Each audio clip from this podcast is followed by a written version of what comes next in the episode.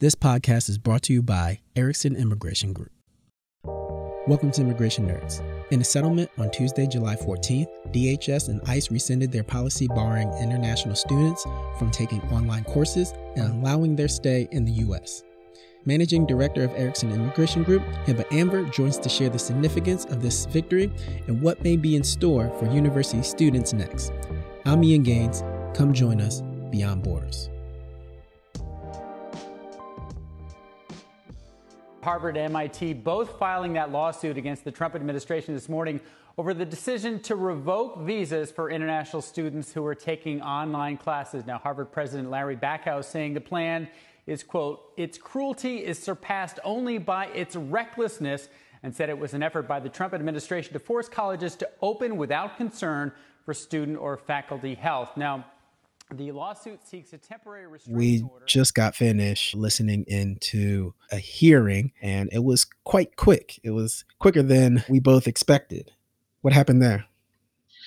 So there was a lawsuit pending in one of the district courts in Massachusetts. The um, plaintiffs in the lawsuit were Harvard University and MIT University initially. Afterwards, there were additional academic institutions that joined the lawsuit. This lawsuit was essentially pending um, as a result of Harvard and MIT's request for a temporary restraining order and a preliminary injunction against a new rule released by the government that impacted foreign students. So it's like you said, we dialed in. We were very anxious to hear how the hearing would proceed. I think that we were on hold awaiting the hearing start time for over 20 minutes, and the hearing was over in two minutes. Right. it was like, uh, did we miss something? That's right. So this is not a new rule. It simply reverts back to the pre-pandemic rule, which stated that if you were just taking online classes, you couldn't get a visa. But many think that this is an effort to really force schools to open or perhaps get more seats at these colleges for U.S. students. We just don't know the answer. for F1 students if they did not have any classes that was in person if all of their classes was online then that would render their F1 status invalid and they would have to either attend a class personally or risk deportation Yeah, so let me provide a little bit of additional context. Um, and I think the best way to think about this is in terms of what life was like pre COVID, if any of us can even remember at this point, and some of the modifications or exceptions that the government has made as a result of COVID. So, generally speaking, um, you know, most foreign students attend full time school in person, physically on campus, right? And then, obviously, as a result of COVID, a lot of uh, institutions, um, universities, companies, offices were switching to a work from home model. And a lot of universities followed suit. What I said back in March of this year was that foreign students, as a result of the dangers associated with COVID, Mm. could actually study online and do uh, you know virtual classrooms or distance learning if necessary since that was kind of the the environment the climate you know just after the july 4th holiday. So now we're fast forwarding basically. You know this pandemic has pretty much been you know the narrative for the last three four months. So now you fast forward in the days following the July 4th holiday, and we start to see headlines from major, uh, renowned, prestigious academic institutions indicating that when it comes to the upcoming fall semester, they were actually going to shift their degree programs and curriculums 100% online. And all of a sudden, the next day, on July 6th, ICE came out with a directive indicating that foreign students were not included in the category of students who would benefit from online education, um, which universities were rolling out in the interest of personal safety. And in that directive, essentially what they said was that this July 6th you know rule or memo was going to supersede whatever exceptions they had made in their march guidance that you know students either had to attend a full-time in-person academic institution or they had to attend a school that was some sort of a hybrid model meaning that they were somewhat online and then some of the classes i think maybe 50% of the classes were still being held um, in person Mm. And if the student was already enrolled or going to enroll in a, a university that was 100% online, then they would have two options. Either they would have to transfer to another university that offered in person classes, or they would have to leave the country, period. So you can probably imagine the disruption and the concern that that caused, um, not only in the um, foreign students community, but also in industries that benefit from right. the skills that foreign student recruits bring right. to their companies. And it's a lot of money, actually. So, 1.1 million international students here in the US, and they pay 45 billion dollars a year for school related expenses totally how do you think that changes the landscape uh, of, of what's to come it's our it's our cash cows right. it's a million international students 41 billion dollars in revenue nyu has 28% international students i mean i would imagine that's 50% of our cash flow so at best economic devastation of our economy a half a million jobs created by international students $40 billion in revenue, some incredibly talented people. That's and a Anderson, lot of industries and a lot of sectors being impacted by that if this would have went through. That is correct to the to the best of my knowledge. That is that is exactly right. You know, obviously we are um, immigration attorneys, but mm-hmm. there is quite a bit of overlap in terms of what we do on a day to day basis with concerns that are raised over issues involving F1, OPT, STEM, and the uh, employability of these, you know, foreign graduates. And so, mm-hmm. you know, based on what we've learned as a result of being in this industry, it is foreign student tuition that contributes to everything from you know uh, major initiatives within a lot of these universities right. to from what i understand scholarship money for us students right. you know They're so uh, mostly most of them yeah so i think that you know it's understandable to me why so many well-known and prestigious academic institutions chose to take quick action against this because there was actual harm to be experienced if this had been allowed to to move forward Right. So, um, why do you think they reached the the settlement that they did? What do you, what do you think about that?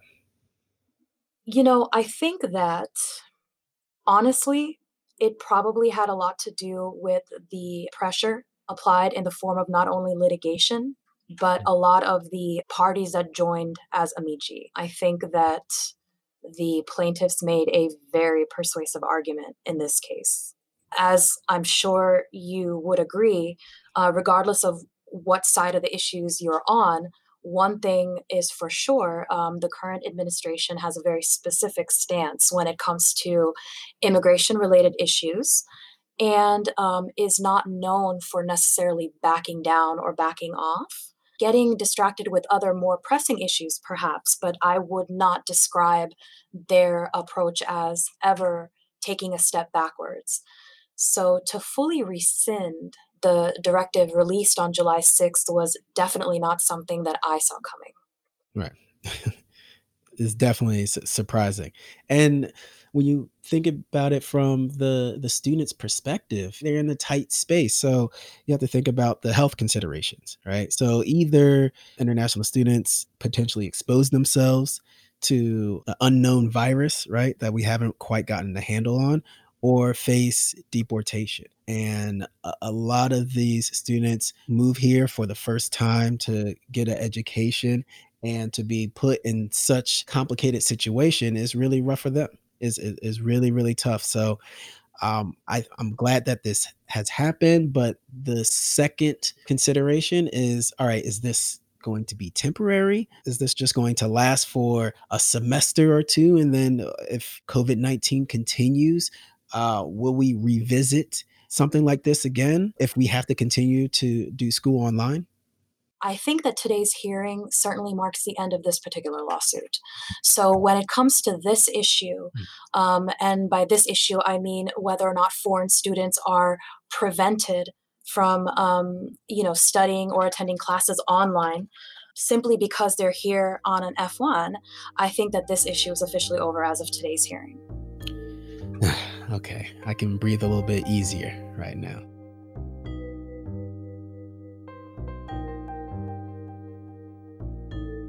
So, I think that if you try to examine this from both sides of the aisle, so to speak, then I think proponents of the July 6 guidance would say that fine you know the the foreign students are not permitted from attending a um, exclusively online program mm-hmm. but they're not barred from continuing to attend all of their classes at these schools from abroad so essentially what that means is that they would not be allowed to remain in the US if their university was 100% online but they could simply go back to their home country in theory and they could still be active students and they could just take their their their classes 100% online from abroad is you know how i'm reading this but i think it's important to talk about like the actual practical implications of what that would involve the money that you've already put towards either tuition room and board rent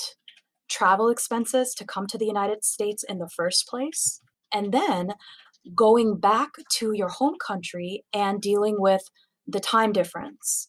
Uh, in some instances, electricity issues. In some instances, Wi Fi or internet connectivity issues. Beyond just the practicality of attending uh, exclusively online programs, I think that at some point we have to find it in ourselves to be a little more empathetic. There are so many people who rely on one child of the family and save all of their money earned over a lifetime and put it towards that child's education in the hopes that that child will become educated, become successful, earn, you know, decent money only so that they can turn around and take care of their family back home quote unquote you know yeah. um, and you know for what it's worth, just speaking from personal experience, I am the daughter of immigrants. Mm-hmm. And my father was in that situation in which, you know, his family rather, you know, um, made it a point to try and save and, you know, put two pennies together. And he was the one who was chosen to travel to the United States to obtain an education. And then he did just that. He turned around and took care of you know six additional brothers and sisters mm. back home once he you know obtained his degree and started earning um, similarly with my mother due to um, you know the environment that she came from she actually did not have access to an education mm. and so even when things got extremely extremely difficult for her the one thing that she refused to do was leave the united states and move back home because she would not let her children her daughters in particular, be deprived of this education. So I think it's really, really important to also maintain that perspective because we in the United States, some of us may arguably take it for granted because we are so fortunate in mm-hmm. this country where you know the resources are are arguably abundant but for folks outside of the United States particularly these foreign students this is a very, very high stakes game. And it's not just simple to tell them, oh, you can't go to this type of school. Rather, you have to go to that type of school. And if you can't get this figured out in the next month and a half, you're out of here. Right.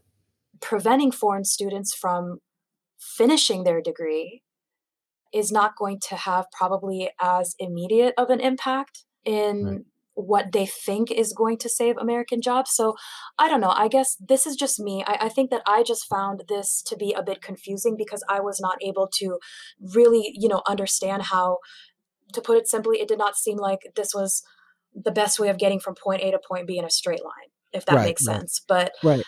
And and I think not so much the, the reason being to take American jobs.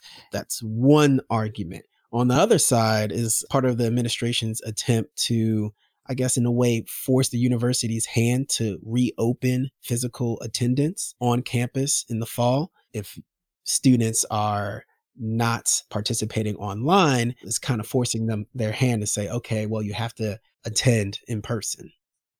You know, um, I honestly could only speculate at right. this point. It could be um, anything.